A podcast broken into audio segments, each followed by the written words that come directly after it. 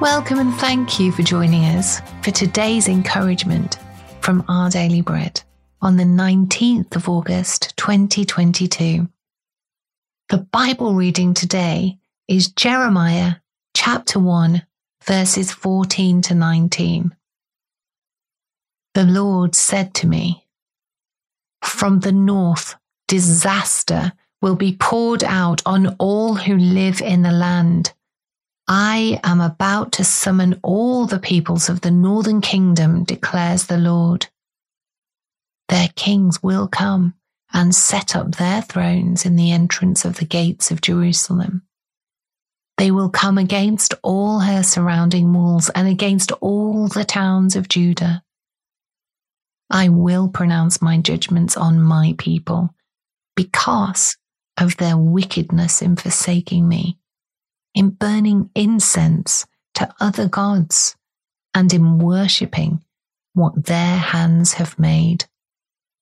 Get yourself ready, stand up, and say to them whatever I command you. Do not be terrified by them, or I will terrify you before them.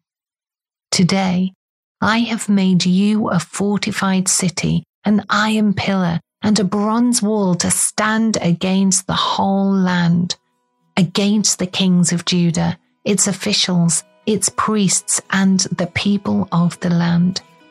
They will fight against you, but will not overcome you, for I am with you and will rescue you, declares the Lord."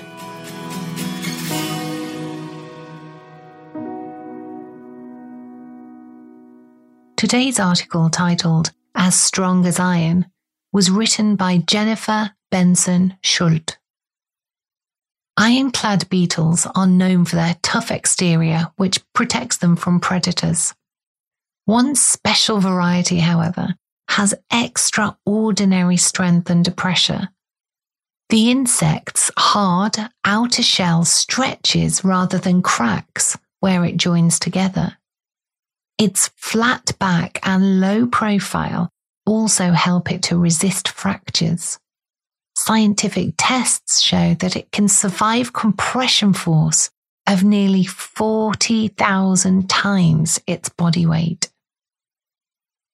Just as God made this bug extra tough, He gave resilience to Jeremiah as well.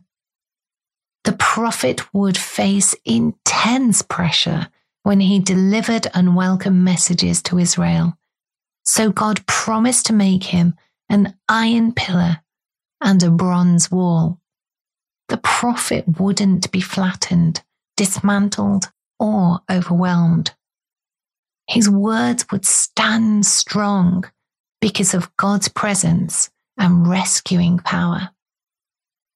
Throughout his life, Jeremiah was falsely accused, arrested, tried, beaten, imprisoned, and tossed into a well.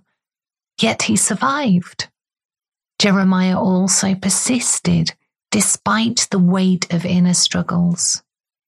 Doubt and grief plagued him, constant rejection and the dread of a Babylonian invasion added to his mental stress. God continually helped Jeremiah so that his spirit and testimony weren't shattered. When we feel like giving up on the mission He's given us, or backing away from living faith-filled lives, we can remember that Jeremiah's God is our God. He can make us strong as iron because His power is made perfect in our weakness.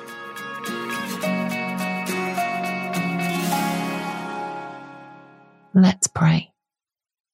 Dear God, please strengthen me to meet the challenges I face today. Amen.